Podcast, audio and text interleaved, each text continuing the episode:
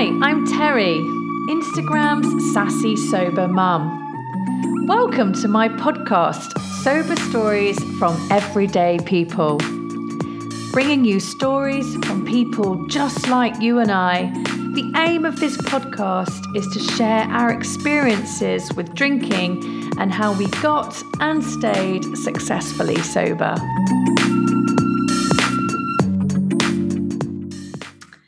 Hello, and welcome to Sober Stories from Everyday People.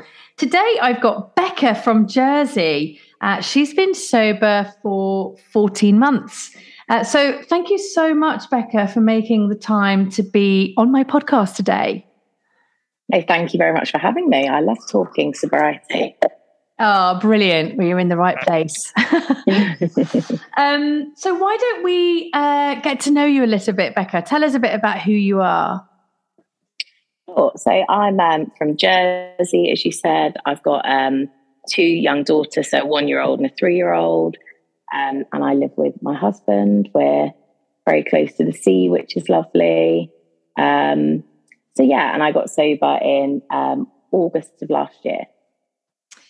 Wow. So you just celebrated the one year. Did you do anything special yeah. for it or did it? Do you know what? I'll give my husband his dues. I wasn't expecting anything, but he got a nice one balloon and a little cake. And we did a cake with the girls, which was really nice. And I don't know about you, but it was definitely a um, event, you know, for a bit of self reflection. And it just, yeah, it was, it was a really nice, um, really nice milestone to kind of oh. pat yourself on the back and you know yeah feel feel really good about it and yes it was nice Oh, that's so nice, and that's so thoughtful of your husband as well. Bless yeah, ah, yeah, yeah. I uh, well, I, I celebrate my soberversaries with cake. So yeah, oh, definitely, absolutely. Yeah. Cake and a bit of reflection. Yeah, that's perfect. Yeah.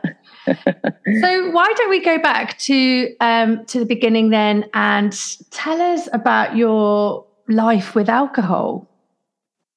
Yeah, sure. So um, I was born in the 80s, so kind of grew up in, you know, 90s Britain and, and the early noughties, um, where I think, you know, drinking, binge drinking was just so ingrained in everything we did. I think I started drinking about 14, which was really normal and, you know, fairly harmless, but we'd all meet up after school with a, you know, it was all alcohol pops then, wasn't it? So mm. Bacardi, Breezer, Hooch, whatever. Um, and then, yeah, went off to university, which was just, um, yeah, just British university culture, mm. just drinking kind of, you know, heavy, heavy drinking every night. And um, I think it's the same for like a lot of, lot of people that grew up a similar time. It just, just so every kind of celebration, commiseration kind of revolved around alcohol, you know, birthdays, birthdays, parties, funerals, anything, you know, the end of a hard work week, it would be right, hit the pub, get a drink. Um, so definitely growing up, my kind of social life really revolved around drinking, um, my dating life, you know, all these kind of um, aspects of your life. So um, I think, and then I, I came back to Jersey after university and did my accountancy training, which again, the corporate world, that real culture of kind of work hard, play hard, finish work at five o'clock, hit the pub. And um, that's how I met my husband. And, you know, so again, it just became such a really integral part of our life, really, was mm. um, socializing with a drink. Yeah. Um, and then I think I've had other guests of yours say, you know, then then you kind of have children and it changes the way you um, you know, your relationship with alcohol, I suppose, and how how you are drinking. Yeah. Yeah. How did it change for you? What what what did it start to look like? I think um like I'm quite lucky. I've got the same group of friends since school and you know, we've got a really good social life and um, our husbands are all friends. We'd sort of have the girls' night one weekend, the lads would go out the next weekend. Um, and for me, I think after having children, I was trying to keep up the same way. So it would be mm. these kind of big days out, the same with work, you know, going to the work dues, which sometimes you're not getting home till 2, 3 a.m. and then you're up at 6 a.m. for work the next morning. And throw a baby into the mix there and feed in the night, and it's just um, you know it was just getting harder and harder to to sort of keep up with. Um, and then occasionally, like after work, you know, having a glass of wine at home once the babies were in bed, yeah. um, that sort of thing. Yeah, yeah, that's interesting, isn't it? The the, the pace of drinking it doesn't really alter when the kids come along, or at least it didn't for me. Um, yeah, I thought I thought that there was a part of me that wanted kids so that it would force me to slow down. yeah. I don't know if you felt similarly. But. It's you. You meet people like now. I meet people, and they're like, since I've had kids, oh, I don't drink that much anymore, and I just think, good for you, ah, because that's yeah. that's exactly how I thought it would be. But instead, I was trying to cling on to this, you know, same way of doing things and trying to go to every work event, trying to go to every birthday, and then just the cost starts going up, doesn't it? It just mm. starts getting harder and harder. Um, so yeah, I'm probably the same. I thought it would really change, but it, it didn't. And then you just kind of resent yourself because you're trying to, mm. or you resent your children because you're trying to live this life that you can't really have anymore. And so I think I yeah. definitely, definitely went through that period of, you know, can I keep this up for a while there? Yeah. Yeah. Yeah. No, I, I, I really share that feeling as well. I, I remember my friends also saying, Oh, yeah, I just can't drink the way I used to. And I felt so different to, to yeah. that. And I felt a lot of frustration, I think, and shame actually at, well, why, why has that not happened to me? yeah. and, I, think it's also the same.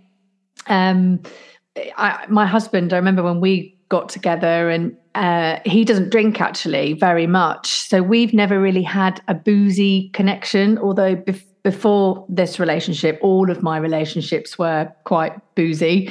And my, you know, relationships with guys would always be pub, drinks, getting yeah. hammered, blah blah. But with with Tom, it's not it's not been like that. But he's not a very big drinker, and I always we used to quiz him and say, "Well, why? Why aren't you a big drinker?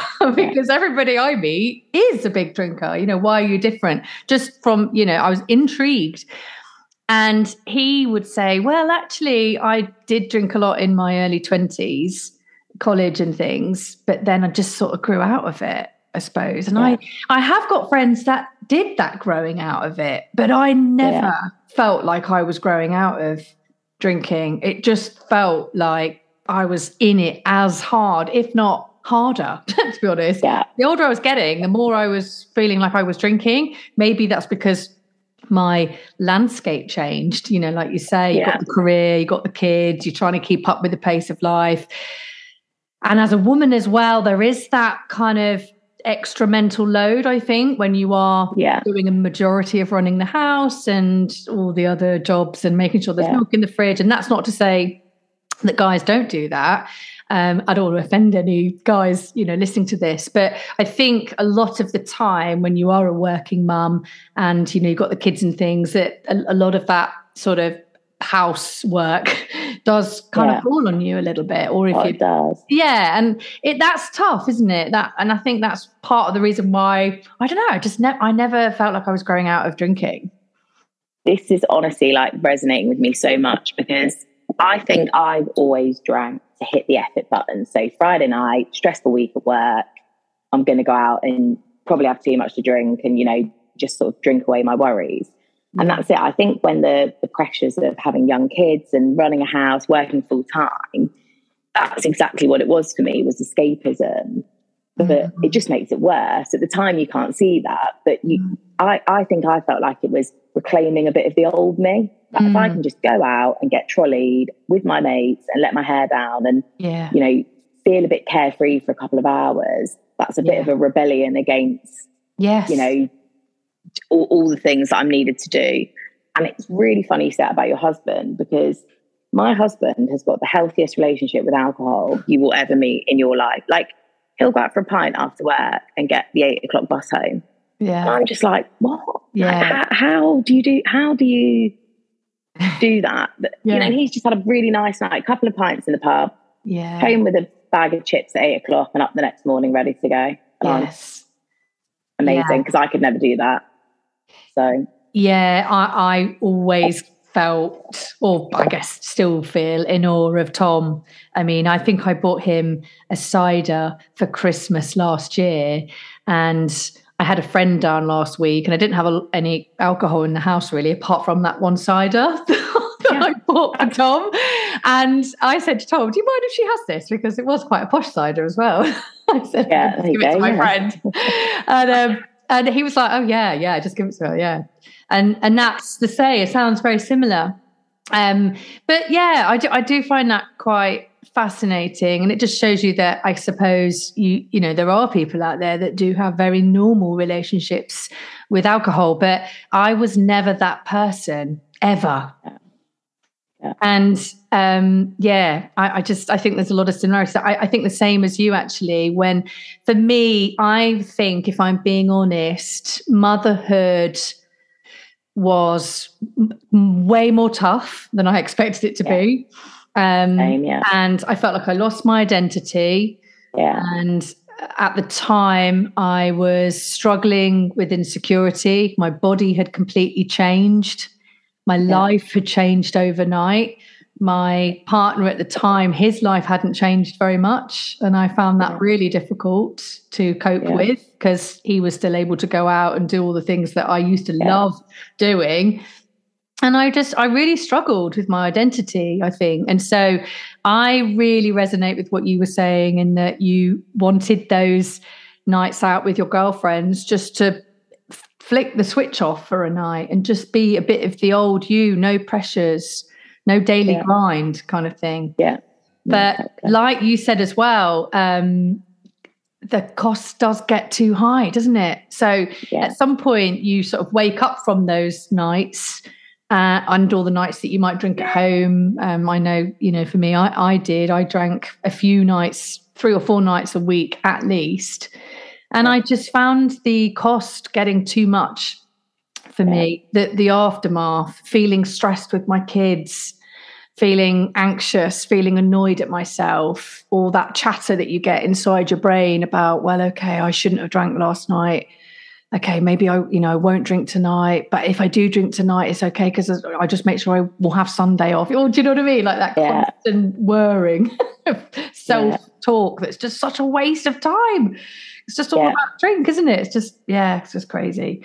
Um, so, what about when it started to become problematic? What did that, you know, just before or you know, leading up to you stopping? What did that look like? Yeah, so mine was probably never as much about sort of frequency as it was when I drank. I just didn't have the off switch. So, be these like big nights out and um the the hangover would last for days and it would it, they were crippling. They were everything physically just emotionally spiritually mentally everything. They just put me in a black hole. Um, and it was like all these things was were not lining up for me. So i think like my actions weren't aligning with my intention. You know i have a lovely family and a lovely husband and a good job. And then i'm going out on the weekend and just behaving like a you know, it just just everything was just starting to not sit right with me. And yeah. I think one of the things I love about like the Instagram community and listening to podcasts like this is before I got sober, I didn't even know it was an option to not drink. It it of all the things that I could do when I felt really truly awful from drinking, never once did it occur to me that one of the things I could do was stop. Yeah. So I went through probably a year which I now know was my sort of moderation journey. But at the time, I didn't know that, you know, I was probably getting a bit sober curious. I didn't know that at the time. I just yeah. knew like I had a young baby at home. I couldn't look my kids in the eye after drinking because I, I just felt like you said, you just hate yourself. Mm. You're like, mm. what, what am I doing? You know, I had days where I couldn't even look after them. I was so hungover. I couldn't remember the last three or four hours of my night out. And you know, that's fine when you're a 19 year old at uni running around in a city you don't live in. It's a bit different when you're, you know, you've got to go to work on Monday actually. So, um, yeah, I went through this period of moderation. and I think like a lot of us struggle with, I'd have a good night and then it would give me permission the next night to like hit it a bit harder, you know. So we, we did this for a while. And then um, I had a really bad night last August where just like stayed out really late. I don't remember getting home, but I know I walked home. Um, you know, wasn't very well when I got home. Next morning, I I'm now a year in, I can look back at the messages I sent the next day. I couldn't look at them for a very long time. You know, having to message my husband and be like, I can't look after the girls today. Um, so for me, it was just the cost was getting too high. Yeah, okay, I was getting a couple of hours of feeling carefree. But I think at that point, my mental health was in a place where I couldn't tell anymore what was a hangover versus what was genuinely like bad mental health. So yeah. I just knew the only way I was going to figure it out, I had to stop the alcohol for a while just to see what would happen. And I never said I was going to stop forever. I never put any time on it. I went out, bought a journal, put down all my thoughts, you know, and I just sort of said, right, let's get to 10 days, let's get to four weeks. It was always just these um, and I think through the journaling and stuff, it just made me realize that kind of every bad thing that had ever happened to me, there was alcohol involved. Mm, so it was wow. just this, it felt like this huge revelation that, oh my gosh, you don't have to drink, you know? Whereas now I follow lots of people on Instagram and I read all the Quit Lit and stuff. I know, of course, that's a route, it's a, a great option, but it just, just wasn't something that had ever occurred to me before. Yeah. Wow, that's super powerful. Can I ask, because I have my own opinions on this, but I'm just interested yeah. in yours. What, why do you think it took such a long time for you to realize that stopping was an option? Yeah. I think my perception of people who stop drinking, and I love watching people's reaction when I tell them I don't drink because I know what they're thinking. You know, some people. Yeah. Like my perception of problem drinking was you woke up and drank vodka for breakfast. Mm. That that was it. So anybody I'd either known or heard had stopped drinking, it was always this association with probably like a dependence or um and and you know I'm not saying that as a negative thing. I've mm. massive respect for people that are in recovery and do that, but I just think I don't know. I just think it's the culture I grew up in that you woke up, you you know, have been sick. You, it was wild. You could you you know, we're out doing anything. And it was almost like the wilder, the funnier, you know, you could mm. sit and tell war wounds the next day and exchange stories. And um, it just didn't even, I think it's nice to see the next generation are going to grow up, hopefully, with a more balanced view. But I think when I was young, it was just like perfectly um, the norm to just have all these negative side effects associated with alcohol. But that was just part of the fun. Yeah. Whereas, you know, you can feel like the tide is turning a little bit and people, you know, I think I've seen it before, people saying, you know, is alcohol having its tobacco moment? Pe- people are just starting to, okay, I don't really need to feel like that. I don't need to feel like now when I think back how bad I felt on a hangover, if I felt like that now, I would be taking myself down to A and E like I'm dying. Yeah. But that was just oh, I'm hungover and I feel rotten, you know. So it's like, yeah, it's been very interesting. It's almost like you um, you, you get used to running at really low percentage yeah. of your battery yeah. almost, isn't it? You just yeah. it, it, it's your normal, isn't it? For such a long time. I, I I found that so Yes, I mean I agree with everything you're saying, and I think culture is such a big, big part of this story. Um, that you know you only have to stop drinking and people are so freaked out by it. Like why would you stop drinking? What's wrong with you? Um, and that you know that can come from people like health professionals and you know people that you would ordinarily trust to give you good health advice. Um, yeah. but yeah it's so steeped in our culture to drink. I find that fascinating that poor mental health still, you know, isn't enough or wasn't enough to justify stopping drinking. It's really yeah. fascinating, that, isn't it? And like you say, there is a big shift happening, isn't there? Which is super refreshing and it feels fantastic to be on this wave, um, yeah. you know, riding through this new yeah, shift of sobriety and people that are just choosing to be alcohol free because they have the choice and they're sort of having yeah. that light bulb moment. Well, actually, I don't even need to have a problem in inverted commas. I can just feel shit. and that's enough yeah. of a reason. I just want to be more healthy. And that's enough of a reason to stop drinking. And I find that really refreshing. And actually, I'm finding in my personal community um, more and more people just like you and me that aren't maybe having the very big recovery stories, although, of course, there are a lot of those out there.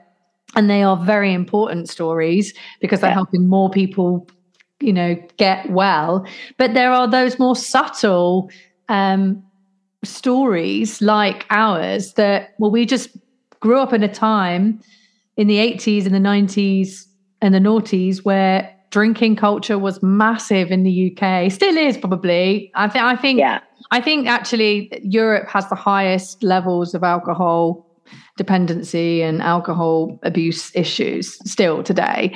But you know, we just kind of grew up in a time where that was what you did. And yeah. so some people, you know, grew out of it. Fantastic for them. But a lot of people are still stuck in it or yeah. were in it and have managed to separate themselves. Um, so yeah, I don't think there's any shame. Actually, there's no shame in that story. You know that it was a big culture thing. We grew up with it. In work, it's just the same. As an adult, it's just the same. As a parent, it's just the same. You know, it's just everyone's drinking. Everyone's you know, if you're not drinking, you're the one. You're the weird one. Um, yeah. So uh, there is no shame in that, I think. And I, that's something I've learned in my years of sobriety. In the beginning, I think I was feeling a little bit like, oh, I'm kind of the only one in my group. In fact, I'm still the only one in my group. Yeah. And whilst in the beginning, that was something that I maybe downplayed a bit. Now I kind of shout it from the rooftop. So I'm, yeah. I, I'm so proud of I, it. I, I'm the same. I think it is honestly like, it feels like I've done something impossible. You know, I'm really proud of it. And really, one of the most interesting things for me on this journey is other people's reaction. You, I, I would never judge anyone. Like, I had to go through that sort of process with my friends of saying, like, I'm not judging you because I don't drink. Yeah. If I could go out and do this and it not have any negative impact on my life, I would do it. But it is having a negative impact on my life. But it is interesting some people's reactions to it, I think just says more about them than it does me. And I'm like, if it makes you that uncomfortable that I decided to stop drinking, um, and you know, people want to they want to think you have a really serious problem because then it's like, oh, I'm not as bad as that. And I'm like, yeah, I just didn't like how it was making me feel anymore. And I also think once you go on this journey to stop drinking, for me, it was like so amazing that I got so much more out of it than I ever imagined. You know, I just thought I was stopping drinking. I didn't know that it actually meant, you know, all these other really positive things. So it's like, I'm the same. I'm really proud of it. And I'm really, you know, it's like being such a catalyst for positive things in my life. Um, but it did take me a few months to have the confidence to well, probably more, it's probably more recently that I've felt I have the confidence to like shout from the rooftops and just be like, yeah, you know, fine about it. It does. It's so weird, isn't it? You do feel a little bit stigmatized the first. Yeah. yeah. Um, and I mean, I even had people trying to persuade me to drink, you know, like, oh, go on, have one and stuff. And I'm like, oh, I've told you, like, it's really like a negative thing for me. So it's kind of weird that you're trying to. Yeah. Why are you still trying to push it on me? sort of thing. Like, you wouldn't, yeah, like wave a cigarette under my nose, but quit smoking or yes. something. You know, I hope you wouldn't. So it's yes. like it just it was them first few months, yeah, very bizarre. Like some of the um, conversations you have, and I definitely got to a stage where when I went out, I felt like I was having to talk about it a lot, and I I was just like, this is really boring for me. I don't want to have to come out and like justify over and over again why I'm not drinking. Yeah. Um, People find it fascinating though, don't they? Now I love it. Yes, yes. And I sort of I'm really secure in it. So I mm. love it. And I love it. Like a lot of people that ask are just genuinely so interested. And I share like bits and pieces on Instagram. They'll be like, I think it's amazing. I love that. But it's when it's like the early days and you don't even know what's going to happen. And it's like, mm. oh, just have one or why not? And you're kind of like, you just don't want to have to justify it every time you no choose not to have a drink. Yeah, so true. It is it is a sort of irritation in the beginning, isn't it? And I think that's just because people in social situations, it does feel a bit like an interrogation because people can't understand it or they're not looking through the same lens as you. Yeah. They they just don't understand why would you ever give up that thing that holds is like the glue that holds everything together. Yeah. Um it's like if you if I had a pound every time someone said like, "Can't you just have one?" It's like, yeah. well, obviously not. yeah, I just I don't know. And I mean, now I'm at the point where I don't even want one. So it's yeah. like, you know, in the early days, yeah, I would have loved to say I could moderate. Now I'm like, yeah, no, not got any interest in it really. But yes. So when you um, kind of woke up and decided that's it, I I don't want to feel this way anymore. I don't want to do this anymore. What did you do? I was really lucky. I I quit alcohol and got a really amazing therapist at the same time. So I was really lucky to have um, you know really safe space to kind of get through the early months and stuff. So that that was a really big thing to me. And if you can access therapy. I had health insurance with work, so I was really lucky with that. Um, the hands down, the biggest thing I did, I think, was journaling. So just mm. it took me months to really be able to even be honest in the privacy of a journal, but it was just putting pen to paper a little bit, I think. And, you know, I think you said said it on another podcast I listened to, you know, it's recognizing why you're feeling the way you're feeling. So if you're like, oh, I really want to go out tonight, or I'm feeling really resentful that I can't have a drink or whatever, that was just a really helpful tool for me. Mm. Um, I read a lot of Quit Lit as well.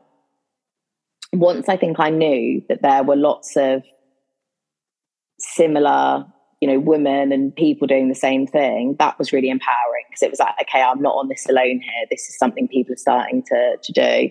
Yeah. So yeah, read lots of Quit Lit, journaled very, very regularly, and I still do. Like that's some that's a really like lovely habit that hopefully I'll I'll do forever. Um, and I think I said this earlier, but the biggest thing was me was I never put a time limit on it. I just said, okay, we're just gonna see how this goes. Um, and then I think the more I got into listening to the podcast, reading the Quit Lit, it was like I was could feel myself getting more invested in it. I was like, okay, I can do this. Um, and through those things, I think I'd written a little note in my phone, which was my kind of toolkit at my fingertips. So if in the early days I wanted to drink, which was usually I'd have really bad FOMO in a sober um, social situation, I just had a little note on my phone and I'd sort of made myself a promise that you can have a drink, but if you do, do these three things. And it was just sort of read back an earlier journal post I'd written when I was utterly miserable, you know, day one, not in a great headspace. Um, and just a few things like that. So I just had those really simple things at my fingertips that if the time came, I really did want a drink, I could just spend five minutes with myself and just check in and say, right, you can do this. I find if I tell myself I can't do something, it's like waving a red rag at a bull. So it was like, you can do this, but just, you know, have a look at these things and look at the numbers of days on my app. And that would sort of motivate me again. I, I, don't need that really now, but in the early days, it was like, oh, brilliant. I've got 50 days. I don't want to reset yeah. the clock or whatever.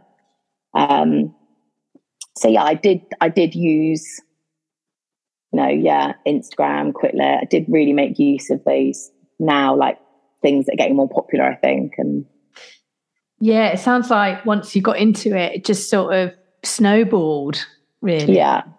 Um, and and that's such a great strategy as well. Um, I love that. You know, you can still have a drink if you want, but you just got to do it mind with mindfulness. Yeah So do these steps and then see how you feel. And of course, yeah. if you're going to read that journal post from day one, yeah. which is probably quite harrowing, it, it, and all the bits and pieces, then that yeah. is yeah. I love that. That's a really, really, yeah. really good share. I think there'll be a lot of people that will have a sort of like ah moment yeah. listening to this. That's it, and it's like it's never failed me. Like just you know, taking that five minutes. Um, yeah, never failed me. A couple of times I've left somewhere because I'm like, I'm going to go home. You know, I'm feeling a little bit tempted or whatever. But it's like you're your own worst enemy sometime, aren't you? So if you can just sit and actually, yeah, have a good think, that's usually enough for me. But I love these uh, little tips that come out of these podcasts because I'm try I try to think about eh, in the earlier days when I had cravings or triggers you know how how did i get through them? And i think looking back i, I did a lot of talking which i'm very good at. Yeah but I, I, I, I spoke to my husband who was very much on the journey with me um, and kind of holding my hand and allowed me to really go on about it. You know i used to have yeah. like hour long walks where i just talk about sobriety the whole way yeah. around. Um, but now you know when i listen to other people's stories or when i research there's so many great tips out there. Um, you know having that sort of sobriety toolbox or having that moment like you just mentioned of mindfulness go through these three steps or playing it forward you know okay yeah that drink but how is this going to end? Don't think about that first sip. Think about three hours in. Think about six hours in. Think about 12 hours in. What is tomorrow going to look? And they're just they're so they're so great these little tips that people can take on board and just yeah, breathe through these cravings or these moments where they're quite triggering. It's just they're brilliant. Yeah. yeah really, really helpful. Um, so what was the toughest bit for you? I think um, the hardest thing for me was feeling like I would never feel carefree again. Like yeah you, have talked about before the association with fun. How am I ever going to truly let my hair down again? Um, but I think for me, I was drinking to either reward or escape mm. the sort of pressures of day to day life. So yeah. now I've gone to the root cause and actually worked on myself and worked on everything in my life. You know, I've just started my own business. I spend more time, my you know, just looked at all these different aspects of my life, gone to therapy.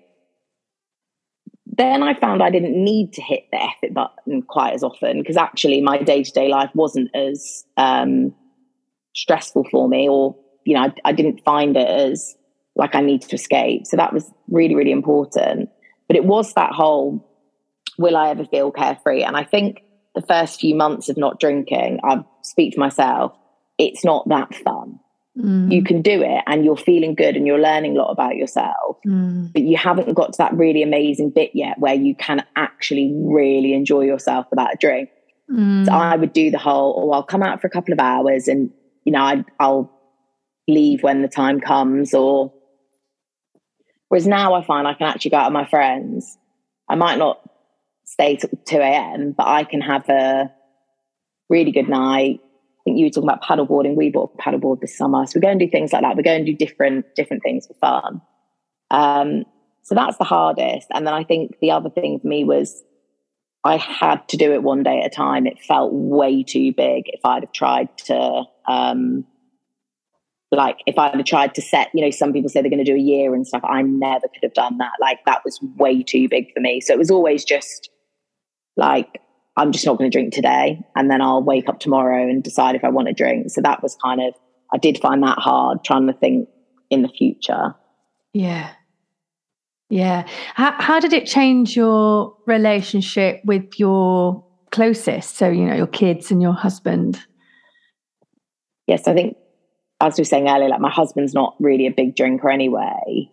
And I think when I was drinking, I I didn't always act in a way that made me proud. You know, it didn't always like I wasn't the most sort of present um, wife or mother sometimes because I was, you know, hungover or going out or whatever.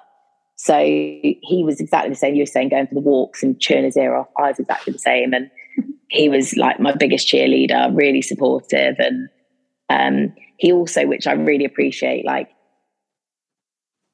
he never said that I should give up drinking, or he never said, I'm glad you've given up drinking until I was really quite far in. And then he sort of said, you know, this was like a really good decision for you. And because he'd come in the spare bedroom some nights and they'd be like sick in the bed, you know, and he'd have to be the one to kind of deal with that. Like, so that I really appreciate for him that in the early days he didn't put any extra pressure on me. Like he yeah. gave me space to sort this out. And then when I was like a year in or whatever, or close to that, he's like, I think it's really amazing what you've done. And I think you're such a happier person for it.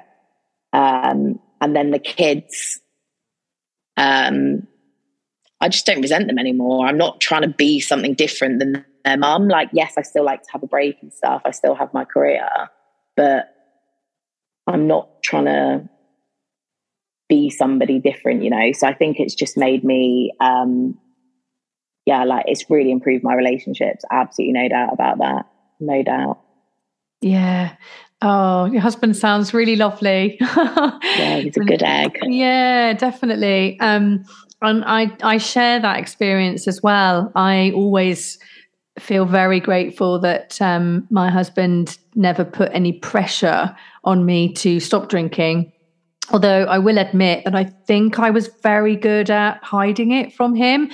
Um, and and part of that is that we, I mean, we've been together now five years, so we haven't been together a huge amount of time. And I've I haven't been drinking for, for three and a half, so I only drank with yeah. him for a year and a half. So it's not a huge amount of time, but we weren't living together for a lot of that year and a half. Um, yeah and so there i did have the option of doing quite a lot of drinking on my own where i could yeah. just yeah behave the way i wanted to i suppose but um, I, I definitely think he noticed that for example if i if we had to drive to see my family who live in leicester so that's about a three hour trip from where i am now I would sometimes get to the hotel room at about 10 o'clock at night and I would have to have a drink when I got there because yeah. I'd driven. It's like, no, but I need a drink. Like, I can't get yeah. here and not have a drink, you know. And he yeah. would sort of say, you don't need a drink, you know. But um, or, or, maybe he wouldn't say that, but I can tell now in hindsight, he was probably thinking, why do you need a drink when it's sort of big lot? Aren't you tired? You know, I, and so I was very grateful that he he didn't judge me and he didn't yeah. tell me to stop because I'm a bit like you. If someone says do something, I'm like, well, I'm just going to do the opposite. Yeah, I don't want to be told what to do. Very sort of strong willed. Um, but yeah, sometimes I have that conversation with him now. Um, and he'll say the same. He'll say, you know, it's fantastic that you don't drink, and you know, I'm super proud of you. And I'll say, God, can you imagine what life would be like if I still drank? I mean, sometimes yeah. have that conversation, and it's a bit frightening sometimes. Or even even though I know that I will never go back, I don't know if we we definitely wouldn't be in the place that we're at today if I was drinking in the same way and we were living together and trying to muddle our way through this hecticness yeah. of working and kids. I, I don't think we would be as close or as strong, um, yeah. for sure. So, yeah, it is sometimes quite frightening when you think about the alternative how that might look. So, um, what's been, and I know you've mentioned some really wonderful positives already, but what would you say has been the biggest gain for you in sobriety? Mine, the biggest gain, apart from having loads of time back, which I love, you actually get a weekend now. Um, I think for me, it's just peace of mind. Like, I've got to a point where I can look myself in the mirror and I like the person staring back at me, you know, whereas I would say like 18 months ago, I just was in constant avoidance, and part of that was drinking. Yeah. Um, so it's just the, you know, that'll be a sort of combination of the journey I've been on with the drinking and the therapy and stuff. But it's just, I can be alone with myself now, and I love that's something that's come out of me. I love my own company. Like I love going to a coffee shop with a book. I love going for a walk by myself, and I think I lost sight of all that mm. in adulthood and everything. You know, I, I think for me, I probably got to a point I didn't even know what I liked anymore. It just mm. you just get so swept up in everything. So I think for me, it's just been a yeah, I I, I like myself again, and I you know I I really do feel um, it's just given me real peace of mind, which is the best feeling ever because you you know. Yeah, it really, really is, isn't it? And the simple stuff is the stuff that you take great pleasure from yeah. isn't it as well that you know yeah. I, I know perhaps if i had a conversation with some of my bigger drinker drinking friends and i say oh i had such a wonderful day because i managed to pull some weeds in the sort of autumn yeah. sunshine and then i did this thing or i went and I, I bought myself a coffee which i don't you know do very often i make it at home and or I managed to listen to this great podcast. I, I feel like, or maybe even not my friends, maybe the old me, if I had a chance to look at my life today, like four years ago, I'd think that sounds really boring. but it's yeah. so not boring. It, it is just finding like the joy in the small things. Like. I am so with you on that. Like I just I, I think I have to remind myself when I'm talking to people, yeah, I probably sound crackers, but I'm exactly the same. Like even just, you know, yeah, like having a coffee and a nice mug in the morning, just just silly things like that. But it just all really adds up to I don't know, just take life a bit slower, be a bit more present, mm-hmm. take it all in. Um, like you've said, when you used to have a drink when you got out the car after a long drive, you know, everything was kind of like that. Like if, if we went to like a music gig, we'd be so trashed, you wouldn't even remember, you know, whereas now I go and see like live music and I love it because I'm like, oh, I actually am like listening to this and it's incredible. Yeah. Whereas I've seen like my favorite bands in the world and I'm pissed before I've even walked in the stadium. Oh, I don't oh, even, don't. you yes. know. That that so just, is heartbreaking, isn't it? Yeah. Reflecting on things like that. Um, yeah. Yeah, I mean, I think there's a lot of there's a lot of occasions in my life that I've ruined with my drinking because yeah. I can't remember them.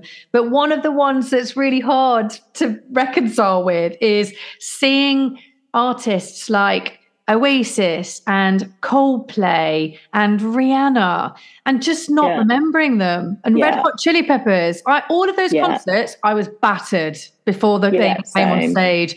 So I could not even tell you one memory how that picture would look. I just could, I couldn't tell you one outfit Rihanna wore. No. Uh, nothing. Um, and, and if anything, it just gets in the way of you wanting to have a good night out, doesn't it? You're sort of like, come on, let's move on now, let's get to the. But I, I saw Stereophonics a couple of weeks ago. Wow. And I just enjoyed it so much. Oh. Like I can't, I was like dancing and every, you know, I really yes. did get lost in it. I was just yes. like, oh, amazing. And then, I mean, nothing beats driving home after a night out. That's yes. the other game. I love it. it. I feel smug. I really feel smug getting in my car and yeah. just driving home, taking my makeup off. Just amazing. Yeah, and sort of getting in your bed and doing that big stretch, thinking, "Oh yeah. God, I'm going to feel good in the morning." yeah, I know. Fab. Isn't that so mad that you know those events that we would have been to before? You're just.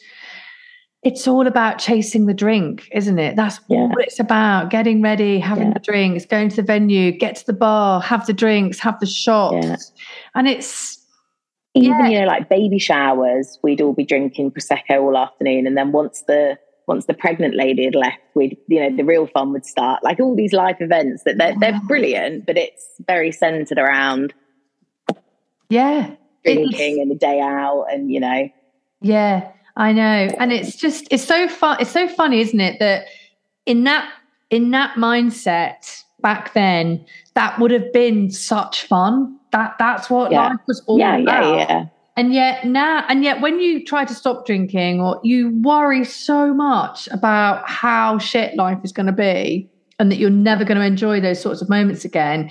And then you go fast forward, however many months it takes you, because there is no particular time limit. But you know, for you, you've really got to that place a year in. And I think I was similar, maybe eight months, twelve months yeah. Still have the like the odd wobble you know and i yeah, did, yeah, yeah, did have the odd wobble up until pretty much two about two years i think. I i i i, I didn't really have those sorts of cravings anymore but i still had them occasionally. But you just realize when you get that sort of far in oh my god what was i worrying about? Because the, the real fun is being in that moment and being fully awake in that moment yeah. and having nothing dulling your senses or blurring the edges or taking any shine off of the real life situation that you're in. Now I just think it must be horrible to have a glass of red wine or two glasses of red wine. I can't imagine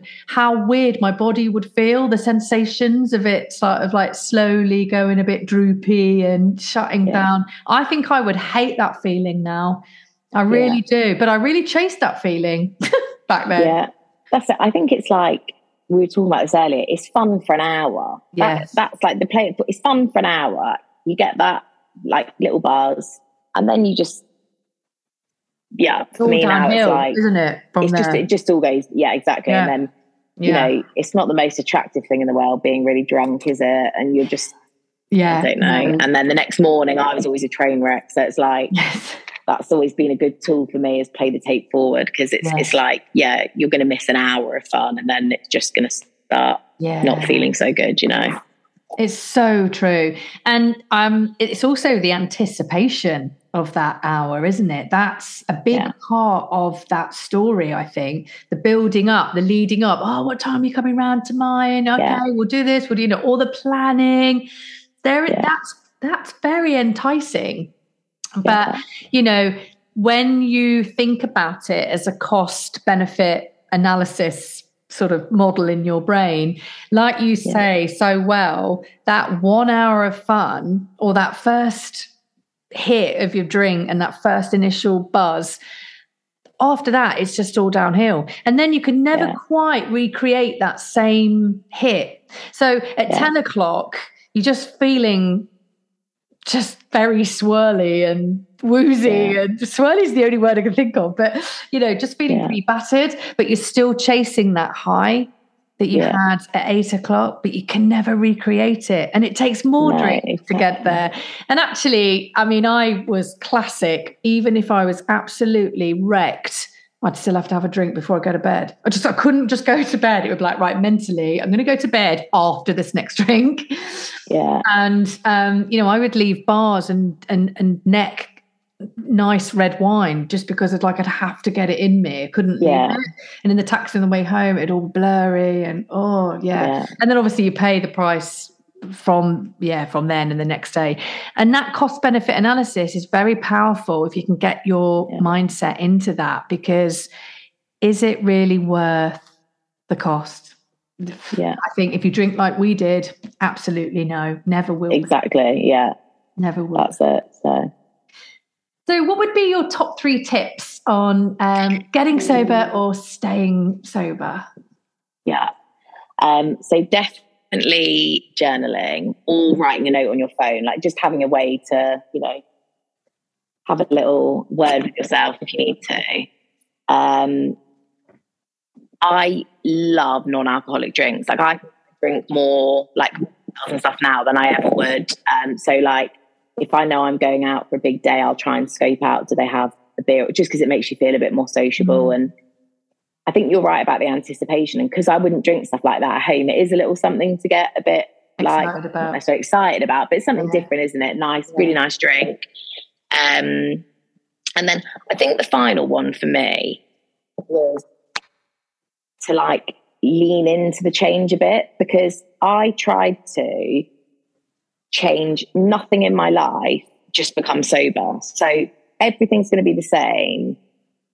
But then that makes you compare to how you would have been before and create a bit of like, I can't do this because I'm not drinking, or, you know, and I think once I accepted that life wasn't going to be the same, it allowed me to see it could be better. But for, for them first few months, or I was so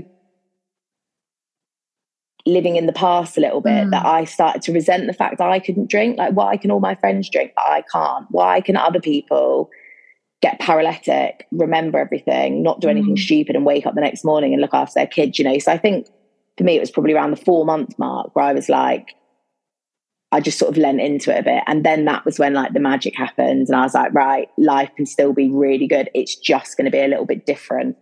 Yeah. Yeah.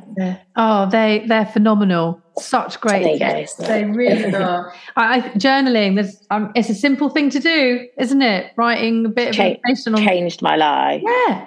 It, yeah. yeah, it's and it's so lovely to look back as well, isn't it? On this is it. Like even in preparation for chatting to you today, I've read back, you know, and like I said, it took me a long time to actually be able to read half of it because it's at a time in my life and I wasn't in a great headspace. But now I just look back on it and it's like we've got to celebrate success and it just feels so good to kind of you know look back on how far you've come and and be able to have those little milestones and yeah yeah really nice. I, I love that term as well lean in lean into change i think that's just yeah. such a beautiful way of describing it um you really have to do that don't you i think that's the yeah. thing that really cements the right mindset and getting into that place where you are making more of a permanent change, even if you're not committing to it permanently in your yeah. head,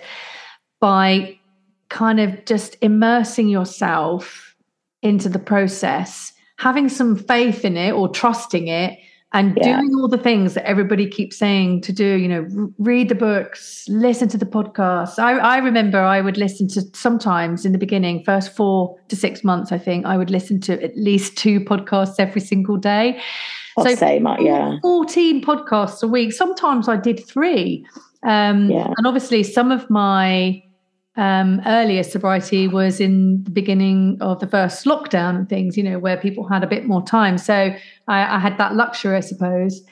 But whenever I did anything, I had my headphones. I mean, I didn't go anywhere yeah. without my headphones. I didn't even hang out washing without my headphones. Yeah. And I was listening to just this amazing content that's out there. There's so many fabulous podcasts out there. Um, and you get something from every single one. You just get a yeah. little bit, don't you, from every single one. And I think that's what you're describing when you say lean in to change. And I think that's, yeah, beautifully put. Love that. And that's probably like, you know, you know, when you're pregnant, you're just like, oh, I can't wait till the baby's been born. I can have a glass of wine. Yeah. That's the difference, isn't it? Is it's long lasting. You're not you're not in survival mode. You're trying to actually carve out a a life and yeah. you know find out what you enjoy and stuff. But yes. um and and now i'd say you know a year in i feel quite sure that i won't drink again. I'd be i'd be very surprised if i ever drank it. You know i've got to a point now where i would say it is a permanent change for me but just in those early months it just felt too much. So it's like yes. um yeah. set yourself a little mini deadline you know just do do another week or another day or whatever and I think that's great advice. And sometimes when people reach out to me and they are searching for that kind of guidance, you know, do I have to do this for it? You know, and I can't get my head into that, into that space where this is going to be it forever. And I said, well, then don't tell yourself it's forever. Yeah. You know, just just tell yourself you're going to do it for four weeks. See yeah. how you feel. Maybe extend it to six weeks. Maybe try six months. You know, do what feels right for you. And I think that is, um, I say this a lot now, and so I worry that I repeat myself. But you know, I think you can design your own sobriety, and I think yeah. that is a lovely thing. You know, yeah. you are in control of what you're doing. Um, and if you want to do it this way and, and that way, and, and then go for it. If it's working for you, that is all that matters yeah you know definitely. and i think that's lovely and i think that's one of the really nice things that comes out of these stories on this podcast is everybody's we're all going in the right the same sort of direction but everybody's got a different experience or journey or path that they're taking through it and but they're all so valid and they're all so helpful for other people mm. to get ideas of how they can do yeah. it Oh, I'd love exactly. Love I've probably taken like one idea from a hundred different yeah. things I've heard or read, and then it kind of yeah, Exactly. You do you, you carve your own way and yeah, yes. definitely. You build your own plan. And that's that's what I did. I just designed a little plan for myself in the beginning and it was very similar to yours, minus the therapy. But I did lots of the things that you did, journaling and podcasts and all the books.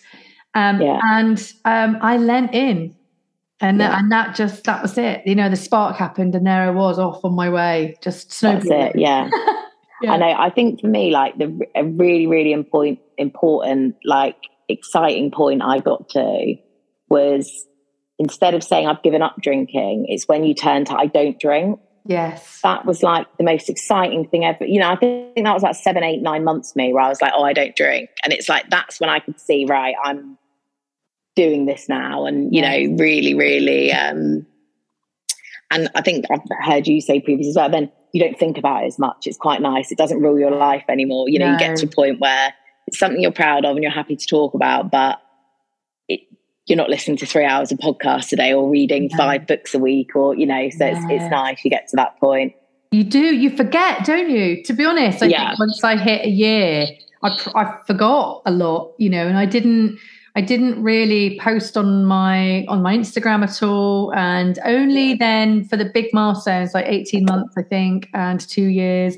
But yeah. uh, more recently, obviously, um, yeah, for me personally, I'm trying to give quite you know give back so i have ramped yeah. up my focus my focus is all back on sobriety again but usually yeah. you know it's it is quite normal i think for people just to get on with life that's not, it i mean yeah. i don't even really check my app anymore or anything you know it's like it's nice to but yeah. but how brilliant's that that you get yes. to a point where it just doesn't yeah you anymore it's mind-blowing isn't it that's that's I I I remember saying to my husband, I just can't believe that I just don't think about drinking. You know, just yeah. it's it just felt so crazy because yeah. I spent all my time thinking about drinking. Even when I wasn't yeah. drinking, I was thinking about it. And um, to, to sort of remove all of that from your life it, it just feels yeah. uh, it's a bit it's a bit the same with vaping and smoking because I smoked for a long time and I vaped and same, yeah. and I just think I never ever ever think about vaping the only time I ever think about vaping or smoking is when I'm around other vapors or smokers yeah. and I'm kind of like yeah. oh god you know that smell is very overpowering to me now but I always think oh I can't believe I used to do that I just feel so alien that I yeah. did it. But yeah. So it just shows you that you can, even if you have a habit that you're very, very into, like drinking and smoking, you can actually retrain yourself to com- like forget yeah. about it. like, it's so empowering as well. Like for me, I think it genuinely did without even knowing it. Just like I said, it did. It was the catalyst to so much other changes. I think once you know, you actually have that power to just yes. make a decision. And, you know, it's like, yeah, like my life's changed quite a lot in the last year, all in really, you know, brave decisions that I don't think I would have ever, ever made. But it's like, it really does give you confidence. Like, I can do anything. Like, I did the thing that I didn't feel was possible. And not only have I done it, but I don't even think about it anymore. It doesn't even, you know, it's just part of life now. So it's great. It really, it does really give you a you know deep sense of confidence and yeah. And fulfillment. Yeah um, yeah. and i hope for anyone listening as well because that is genuinely isn't it how it is? So you might be listening to this early on in your journey thinking i will never get past this but you will. Yeah. you absolutely will. You just need yeah. to keep going keep trying yeah. keep leaning Exactly, exactly. And yeah, I think you do just have a bit of the moment where it starts falling into place, doesn't it? And it becomes easier and yeah. Uh, so um, how can we find you and follow your journey? Um, I have an Instagram page which is called Life with Libby and Mara, um, which I do post a bit about sobriety on, and I have the sobriety highlight, and I've sort of um, where I live in Jersey, I share like where pubs that do good non-alcohol um, alternatives and things like that. Fabulous. Oh, that's great. Thank you so much. It's been such a wonderful chat. Really, really enjoyed it. I think I could literally go on for another two hours, to be honest. I know. Oh, thank you so much. I've really enjoyed Yeah, I love talking about sobriety. It's been absolutely brilliant. Yeah, same, same. Um, yeah, thank you to you and thank you everybody for your support on this show and for all the wonderful comments and feedback that um, I keep receiving and also the guests receive as well. I I uh, I get a lot of messages from people that have been on the show and they say that they get lovely messages too. So, um, yeah. So, thank you so much, Becca, and thank you, everyone else. Thank you very much. Take care. Till next time. Cheers. Bye. Hey, everyone. I just wanted to quickly jump in here and mention that there is a way for you to support me keeping this podcast and all my other free resources going by donating a coffee at buymeacoffee.com slash sassysobermum. Helping people is a huge passion project for me, and as my audience grows, I'm understandably spending more time helping people, replying to messages, creating and updating content, and building this podcast. All donations are gratefully received and they really go a long way towards covering costs like my Zoom license, my hosting fees, managing my website, and not to mention my time. So, if any of you are loving the continued content and wish to support me, please feel free to buy me a coffee at buymeacoffee.com slash sassysobermum. Or you can click the link in the bio section of my Insta page and find a button there to buy me a coffee. You so much for listening to this podcast. If you're interested in being a guest, please contact me directly on Instagram by sending a message to at sassysobermum. You can also find helpful tools and resources on my website, sassysobermum.com. If you enjoyed the podcast and you want to spread the love, please like, share, and rate the podcast. I really look forward to next time. See you then.